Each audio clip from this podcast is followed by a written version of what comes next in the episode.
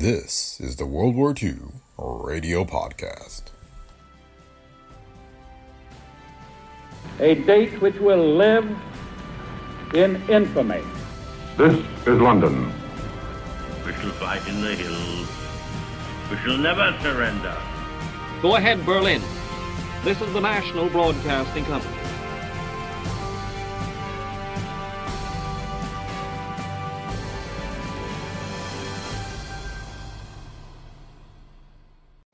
Welcome to the World War II Radio Podcast. Today we have the debut episode of your Home Front Reporter as it was broadcast over CBS on May 10th, 1943. Sponsored by the Owens Illinois Glass Company, the series was aimed at housewives and aired during the day, Monday through Friday. It was hosted by Fletcher Wiley and offered a mix of entertainment, war news, and tips on making the most of limited resources at home. First broadcast from New York, then later California, the show ran from May to November 1943 over CBS. The World War II Radio Podcast is a Brick Pickle Media production. If you like the show, please leave feedback on Apple Podcasts, Spotify, or wherever you happen to listen. You can also visit our website at brickpicklemedia.com slash podcasts, where you can find links to past episodes and other information. You can also find us on Facebook at facebook.com slash WW2radio. Thanks for listening, and we hope you enjoyed today's episode of the World War II Radio Podcast. Another day is here, and you're ready for it. What to wear? Check. Breakfast, lunch, and dinner? Check. Planning for what's next and how to save for it? That's where Bank of America can help. For your financial to-dos, Bank of America has experts ready to help get you closer to your goals. Get started at one of our local financial centers or 24-7 in our mobile banking app. Find a location near you at bankofamerica.com slash talk to us. What would you like the power to do? Mobile banking requires downloading the app and is only available for select devices. Message and data rates may apply. Bank of America and a member FDIC. The Owens Illinois Glass Company, developers of Duraglass containers, in cooperation with the United States government, presents a new radio program dedicated to your health, happiness, and prosperity. Each day at this time, Mondays through Fridays, you will hear your home front reporter, Fletcher Wiley.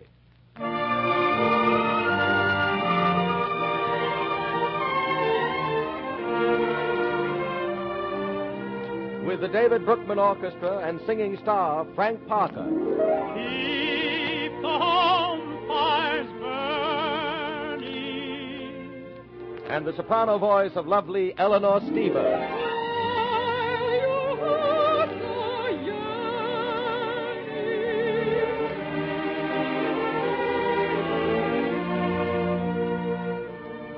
To help keep the home fires burning more brightly than ever, to help keep Americans on the home front more happy than ever, the Owens Illinois Glass Company presents two of the nation's favorite voices for your entertainment and Mrs. America's favorite radio visitor for your well being.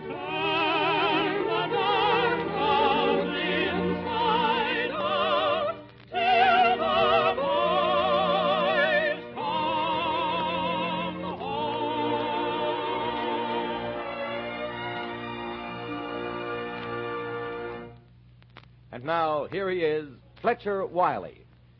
Thank you, Ben Grauer. And the best of the day to all of you out there.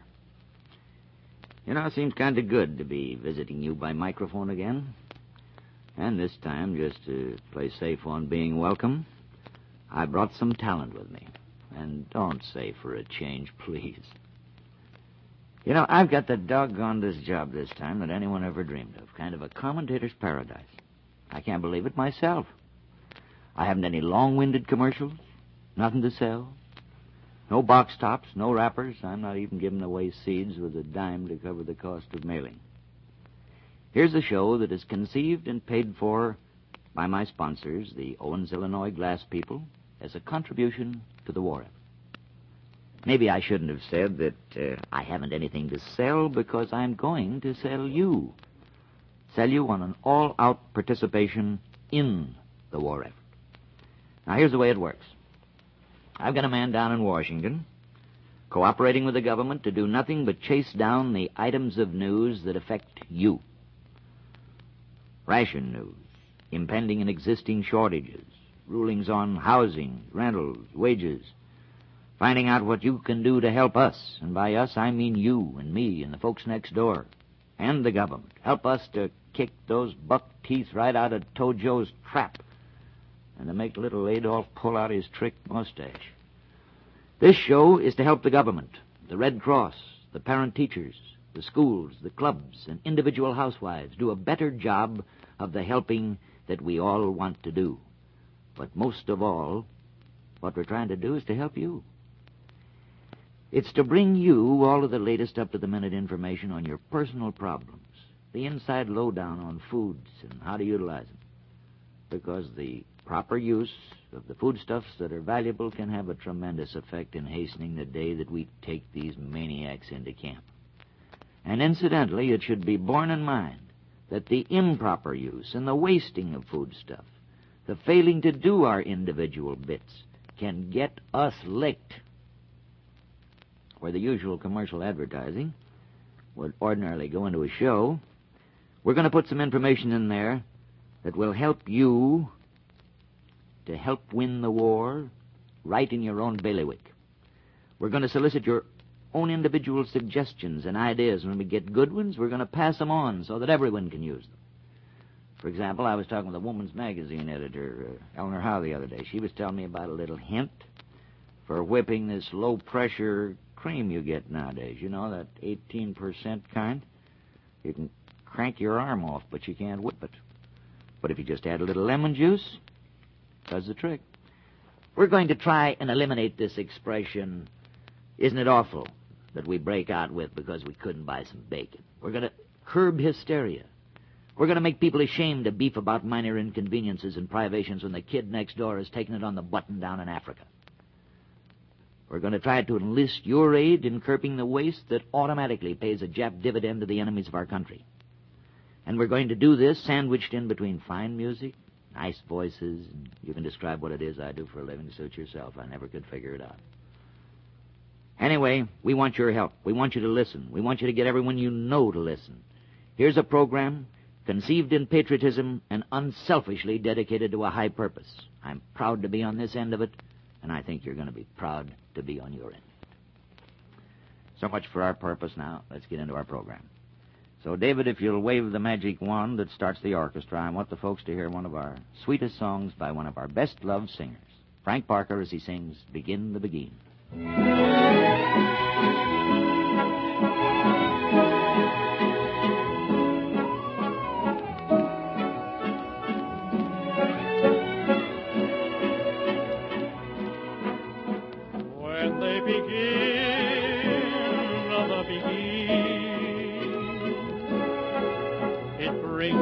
Sound of music so tender.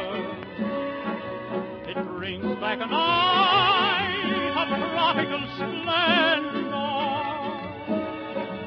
It brings back a memory evergreen. I'm with you once more under the stars. And down by the shore an orchestra's playing. And even the palms seem to be swaying when they begin the Beguine. But again is past all endeavor their tune clutches your heart. And here we are, swearing love forever, and promising never, never to part. What moments divine, what rapture serene. Till clouds came along to the joys we had tasted. And now when I people curse the chance that was wasted, I know but well oh, what they mean.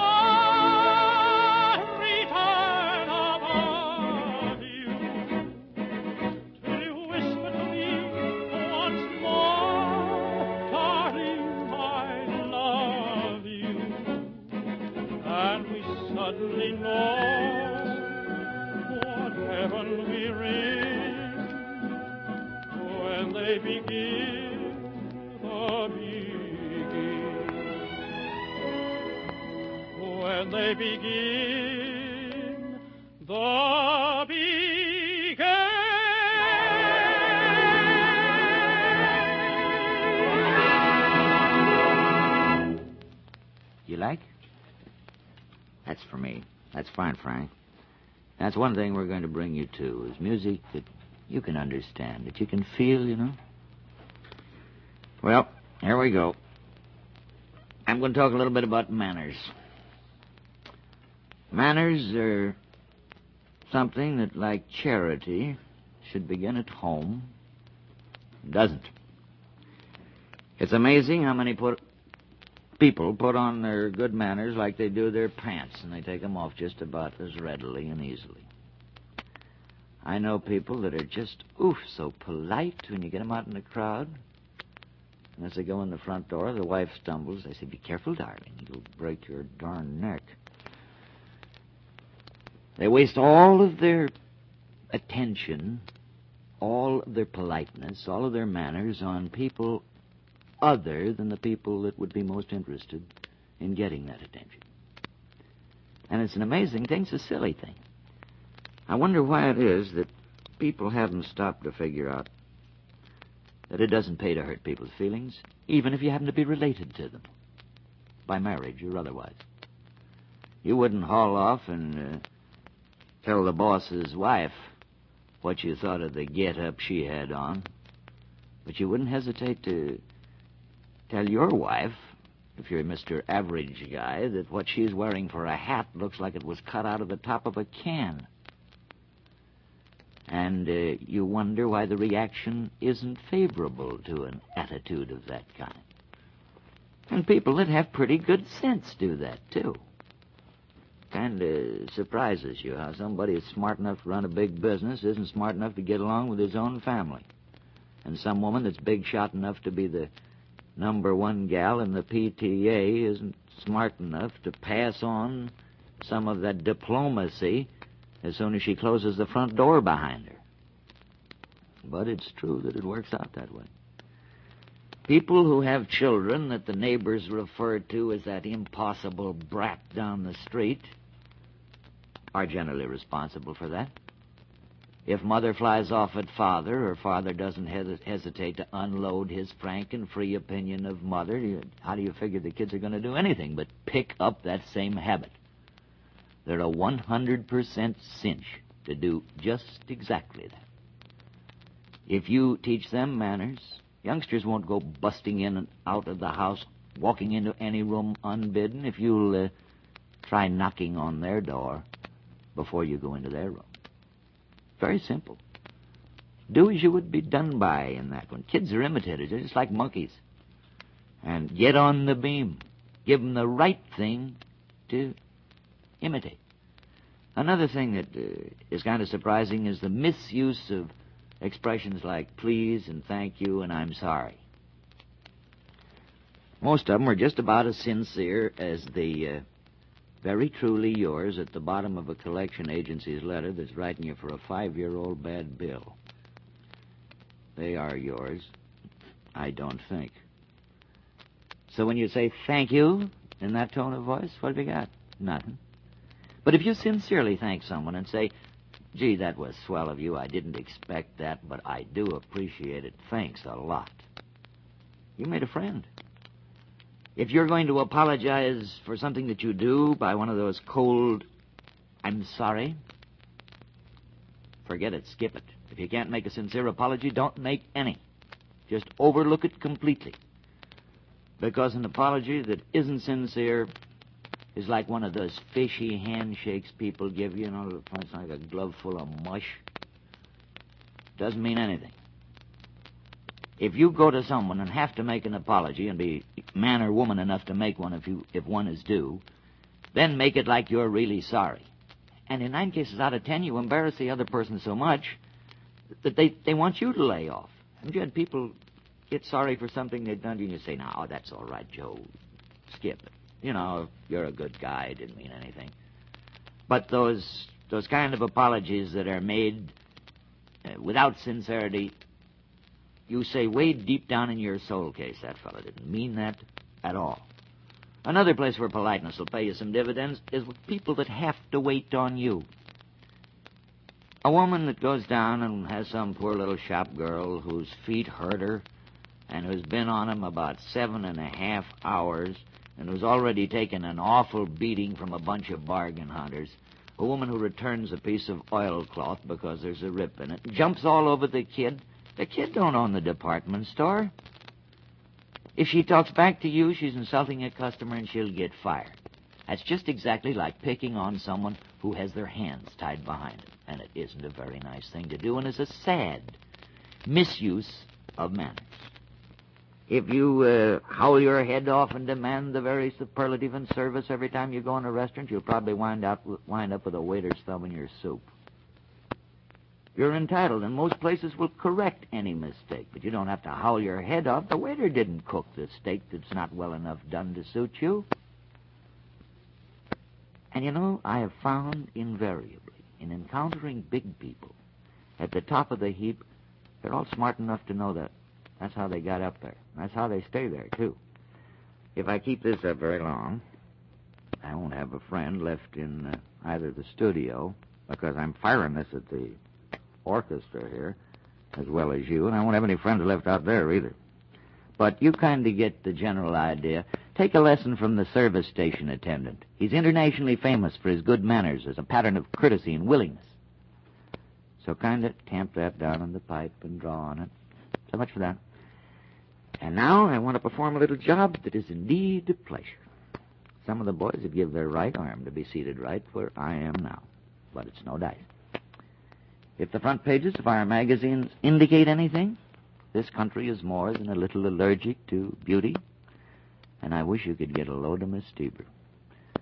It's a rare enough thing to find a really beautiful voice, and when you hook it up with a really beautiful girl, it's doggone near overpowering. I'm not kidding. And then, then, for a plus, you had a homey, amiable disposition that didn't hesitate to discuss victory gardening with me. You can understand my enthusiasm. I can understand why the critics have done such a rave over her work down at the Metropolitan. She's going to sing a song that we all love and always will love. Accompanied by David Broekman's orchestra, Eleanor Steber sings Carry Me Back to Old Virginia.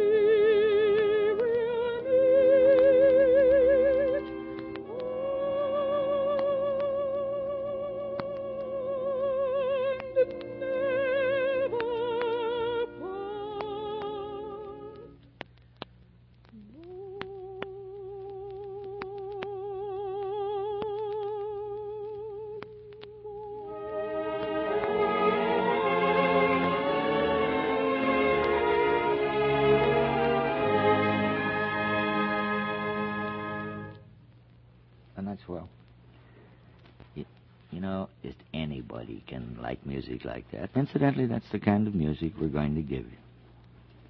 Well, to take time out here in order to talk a little bit about a food product. To talk about one that you know very little, and don't get alarmed. I'm not going to sell you any of it. I just want to tell you about it because I want you to meet it. I'll talk a little about soya beans. Most people's acquaintance with the soya bean is limited to that funny looking and tasting sauce that you find in a little cruet on the tables of all Chinese restaurants and pour over the top of your chow mein. That's made from soybean. But it's one of the most important vegetables in the world.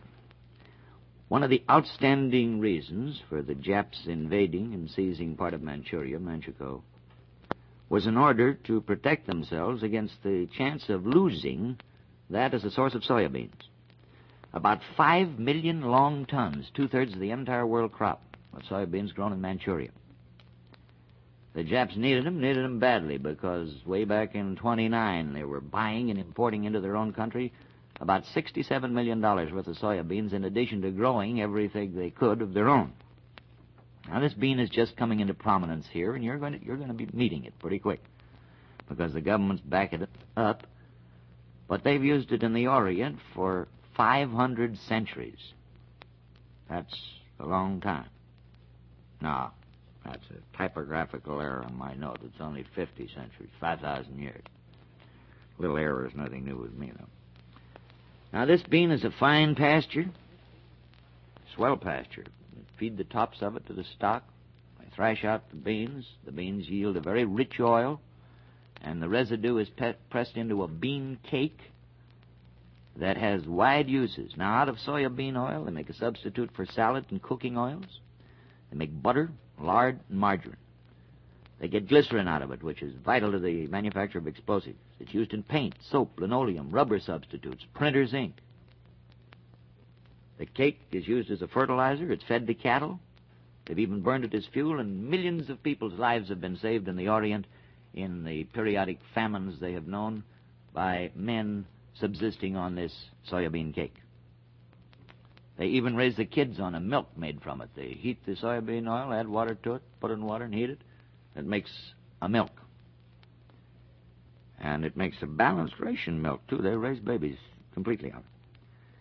Don't be surprised if the peculiar taste that you might find in your coffee at your favorite restaurant is due to the fact that anywhere from 30 to 50 percent of soya beans are introduced because it's an excellent coffee substitute. During the Civil War in this country, it was very widely used as a coffee odor and a coffee color. Now they're putting out a soya bean flour, and you put this into a soup, and it acts almost like a beef extract. Those bouillon cubes, many of them that are very popular in Europe, have been made with a soya bean base. The Japs are manufacturing explosives out of it, and so are we. When you figure out that for troops that are actually fighting out in the field, the Japs are able to fight on a diet of bean soup, bean curd, soya bean flour, soya bean meal, and coffee, all taken from this one product. It is regarded as equal, if not greater importance than rice. Now, I want to suggest that you take advantage of the opportunity that'll soon be yours to try this new product that we're going to pitch right back in Tojo's teeth. And this time he isn't going to be so fond of soya beans, not the ones that are labeled grown in the USA. You know, one of the things I've always had a hankering to do has been to take two really fine voices and put them together in an old fashioned duet. And I've finally gotten that opportunity. I don't think that anyone will disagree with me that in Frank Parker and Eleanor Steber, I've got a couple of people that can really sing. The idea met the immediate approval of them both, and I'm sure you're going to enjoy listening as they sing Dearly Beloved.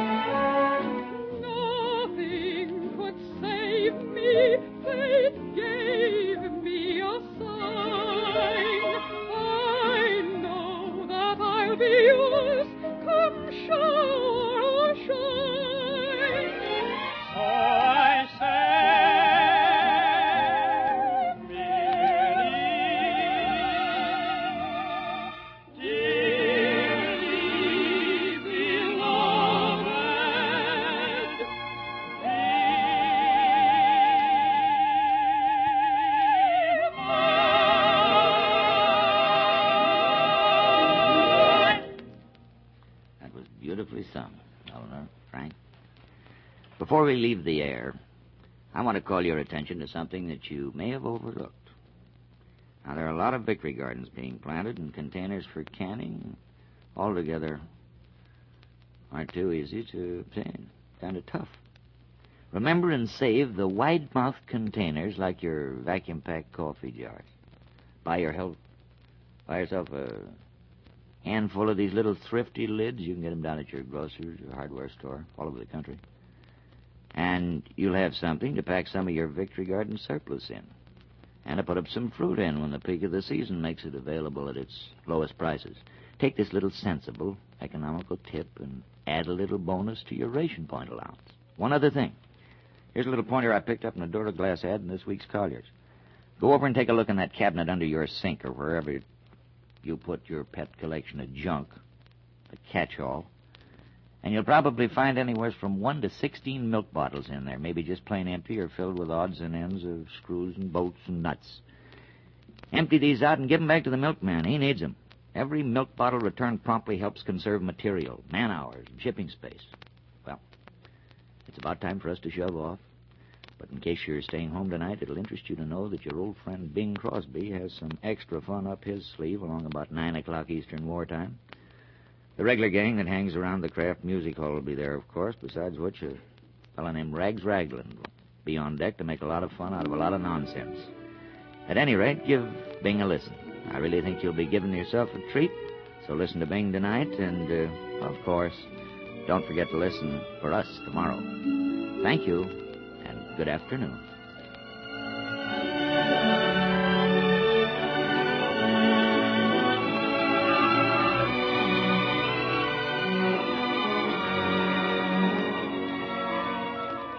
Tomorrow at this same time, the Owens Illinois Glass Company, developers of Duraglass containers in cooperation with the United States government, sends you another of these programs dedicated to your health, happiness, and prosperity.